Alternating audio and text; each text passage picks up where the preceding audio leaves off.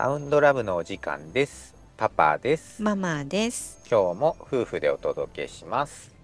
え前にあのもう幼稚園ぐらいの時にね娘に心の話をね、うんなんか普通に何気なく話してた時にね、うん娘がね、うん心ってどんなんか心が綺麗とかね、うんキラキラしてるとかね、うんうんいろいろの時に娘がね、うんあの心が柔らかいっていう表現をしてね。うん。あすごく新鮮でね。うん。ああ柔らかいいいねっていうようなね、うん。うん、なんかそういう出来事があったんだけどもね、うん。でもそのすごくね今みんなねなんか自分自身もねそういう心の柔らかさうんっていうのがすごく大事なんじゃないかなって感じてるのね。うん。こうでその柔らかいっていうのはまあ柔軟性だと思うんだよね。うん。うんでその柔軟性ってなんかどういう、ね、よく逆にね流されやすいとかね、うん。なんかそういうふうに、うん。あの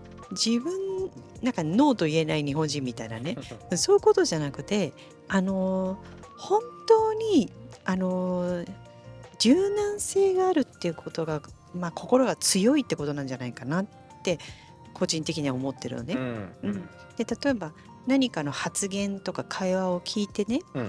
自分と違う意見があるとうん。もうバッサリ切っちゃうんだよね、うん。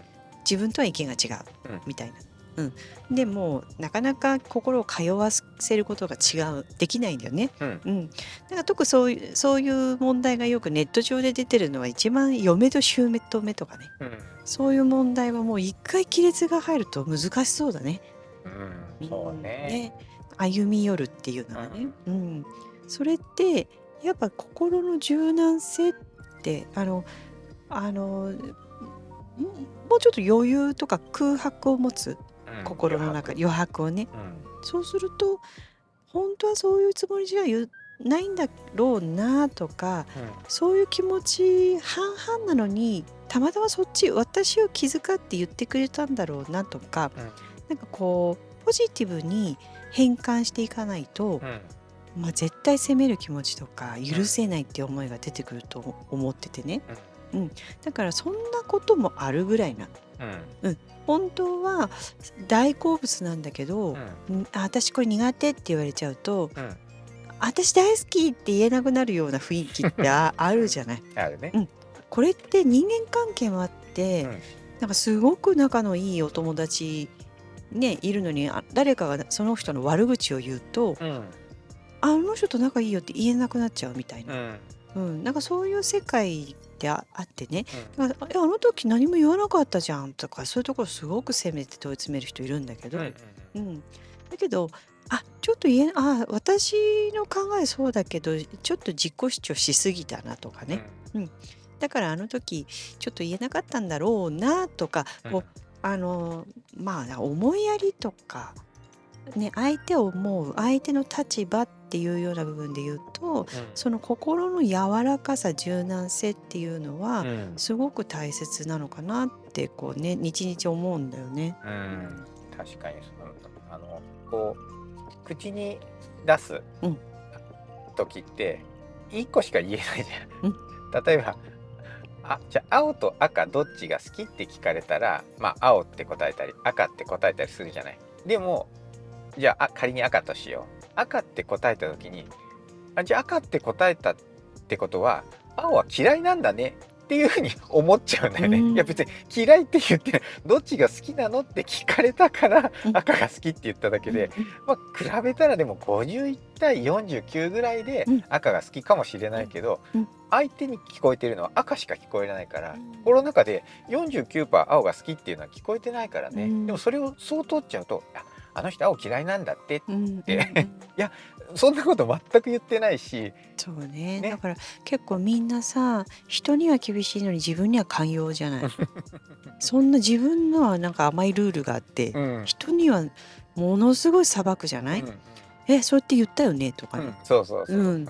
うん、まあそういうこともあるね。なんかこう気持ちが変わったんだろうなぐらいでね。であんまりコロコロコロコロ変わってるとさ周りが自然に離れていくじゃない、うん。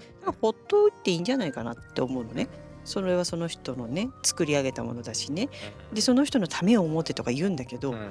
うん、なんか完璧でない自分が相手に完璧を求めなくていいんじゃないかなって思ってて、うん、なんかなんかそこはそんな日もあるみたいなねよくねあちょっと手切っちゃったとかねそんな日もあるとかっていうようなのと一緒であんまり相手の発言に重みを感じなくてもいいんじゃないかなってあのそんなに悪気もなく言ったんだろうなぐらいに流さないとなんかすごくこっち側も傷ついちゃうしなんかたまたま言ったんだろうなってでもう一回ねなんか親子の会話とかでも聞いたりするとそんなこと言ってないとかねうん。言われちゃうことが多いんじゃないかなと思うのね、うん、じゃあなんであれ言ったのとかってずっと追い詰めてても、うん、なんかそういう気にしない方の強さうん。あと柔軟性の強さ、うん。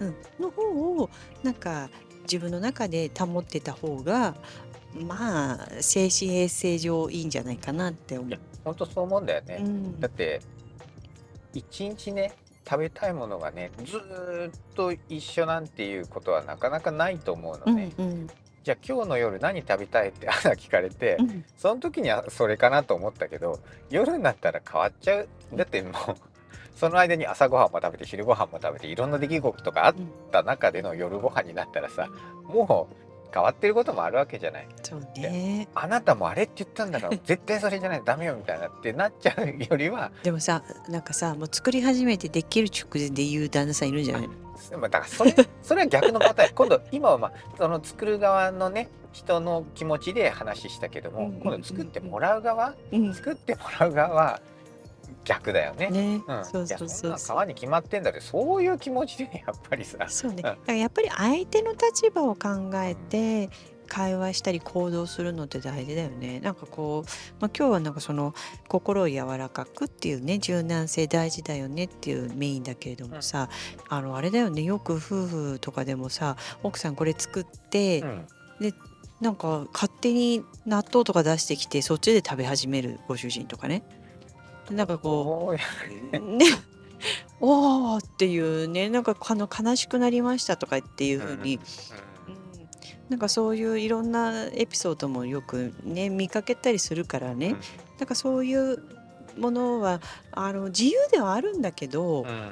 あの家族のねなんかこう一体感仲良くっていうとまあちょっと難しくなってくるかなバランスがっていうところでなんかよくあのほらご主人とか奥さんとかお昼とかねバラバラの時は自由に食べてるからね、うん、なんかそういうちょっとこうそこで食べれるからいいやっていう風になんかちょっとねあの、えー気使うじゃないけど相手を傷つけないようにっていう心がけはすごく大事。そのになって相手の立場っていうのはやっぱ相手が悲しい気持ちにならないようにっていう風なその悲しいと感じるなんかこう、うん、そこはもうちょっと感覚を研ぎ澄ましておくっていうのは大事かなって思う。自分は思わないからとかいう問題じゃなくてね。うん、でもなんか今の聞いてて思ったんだけどさ、生きる目的までまあ大きく言わなくても、その家族がいるまああの一人の人はちょっとまああれかもしれないけどとりあえずまあ家族のパターンで言うとね結婚したらなんか、えっと、やりたいことをやるっていうじゃないと幸せじゃないじゃんっていうふうに目的を自分の個人のやりたいことをやれる幸せっていうところに持ってってる人がいるかもしれないけれども、少なくともその家族っていう形があるんであれば、うん家族で仲良くすることがうん。一番幸せ、うん。それは自分一人が幸せでうん。家族が不幸せになってもいいっていう極端な話ね、うんうんうんそういう感覚でそこまで思ってないけど実際には多分問い詰めてみ自分の心に問い詰めてみたらそういうことなんじゃないっていうようなとこよりも、うん。家族みんなで楽しく暮らすうん。これ第一優先。そうっていうねところにすると自分も別に我慢してそうするわけじゃなくって喜んで、まあ、ちょっと自分の主張を控える。っうんうんうん。ていう風になるんじゃない。多分もう一番最初のあさ最後のゴールっていうか目的がちょっとうん。違っちゃってるのかなっていうようななんか今感じがしたんだけどね。目的も何も考えてないんじゃない？なんかさ いやもう普通に親がね、子供にねお友達と仲良くするんだよって。うん。でも子供も言ってあげればいいのねお父さんとお母さん仲良くするんだよみたいな。教えてくれてるじゃんみたいな。なんかもう本当シンプルだよね。そ自分でうん子供に願うことを子供も親に願願ってると思うんだよう、ね、うん、だからあのそんなに難しく考えなんどうしてどうして長くしなきゃいけないの？とかいうそのね思いね。うんなんかこうなんかそういうのよりもやっぱシンプルにねあの仲良くが一番いいんじゃないかなっていうところでねあの同じ空間でね同じ時間過ごすにはね、うん、そうなんだっねてなんかさ自分のじゃあ欲しいものがあるから、うん。奥さんに内緒でねうんうん買っちゃったって、うんそれ自分の欲は満たすかもしれないけど、うん夫婦の仲は確実にそれで良くなる方向にはいかないわけじゃない、だったら自分それ欲しいけれども、うん。奥さんが喜ばないんだったら、うんうんそれいいかなって。でそれで家族が仲良くなるんだったら、それでいいかなっていう方向に捉えると、うん。我慢でもなくなるじゃなくてうんうんうんうん。奥さんと仲悪くなる方法と家族が仲良くなる方法どっち選びますかっていう選択肢だから、そうね。だからまあ相手が嫌がることはやめるっていうのとそやっぱり一緒になる時にうん。そういうところの部分の確認う、うん。が大事だよね。勢いで結婚が目標になっちゃってるとうん。後からねなんかこう教育すればいいやみたいな、うん、絶対変わらないから。変わらないね、うん、もう、うん、片目潰れるかどうかっていう。ところかそれかもう自分がどうしても納得いかないところは話し合うとか、もう基本治らないから、うん、治んない、うん、自分だったら一旦あのどうしても無理なものは別れるかな。う、ん、そうだうね、んあのどうしてもだから。うん、どううん。うん。そうそうそう、うん、だからまあ一番はその心を柔らかくうん。相手の気持ちもなんかこう少し入るような隙間をね,、うん、ね。そうそうそう。でねやっぱりねあの先にねこっち側が隙間を作らないと相手は変わらないから、うん。うん、ちょっとこう最初は、うん、辛い気持ちになることもあるかもしれないけどちょっと損したみたうん、いなね、一回踏ん張っうて、ん。うんそうそういうこともあるんだなぐらいでね、うん、していくといいのかななんて個人的には今日はね思ってるお話でした。はいはい、今日もありがとうございまし。た。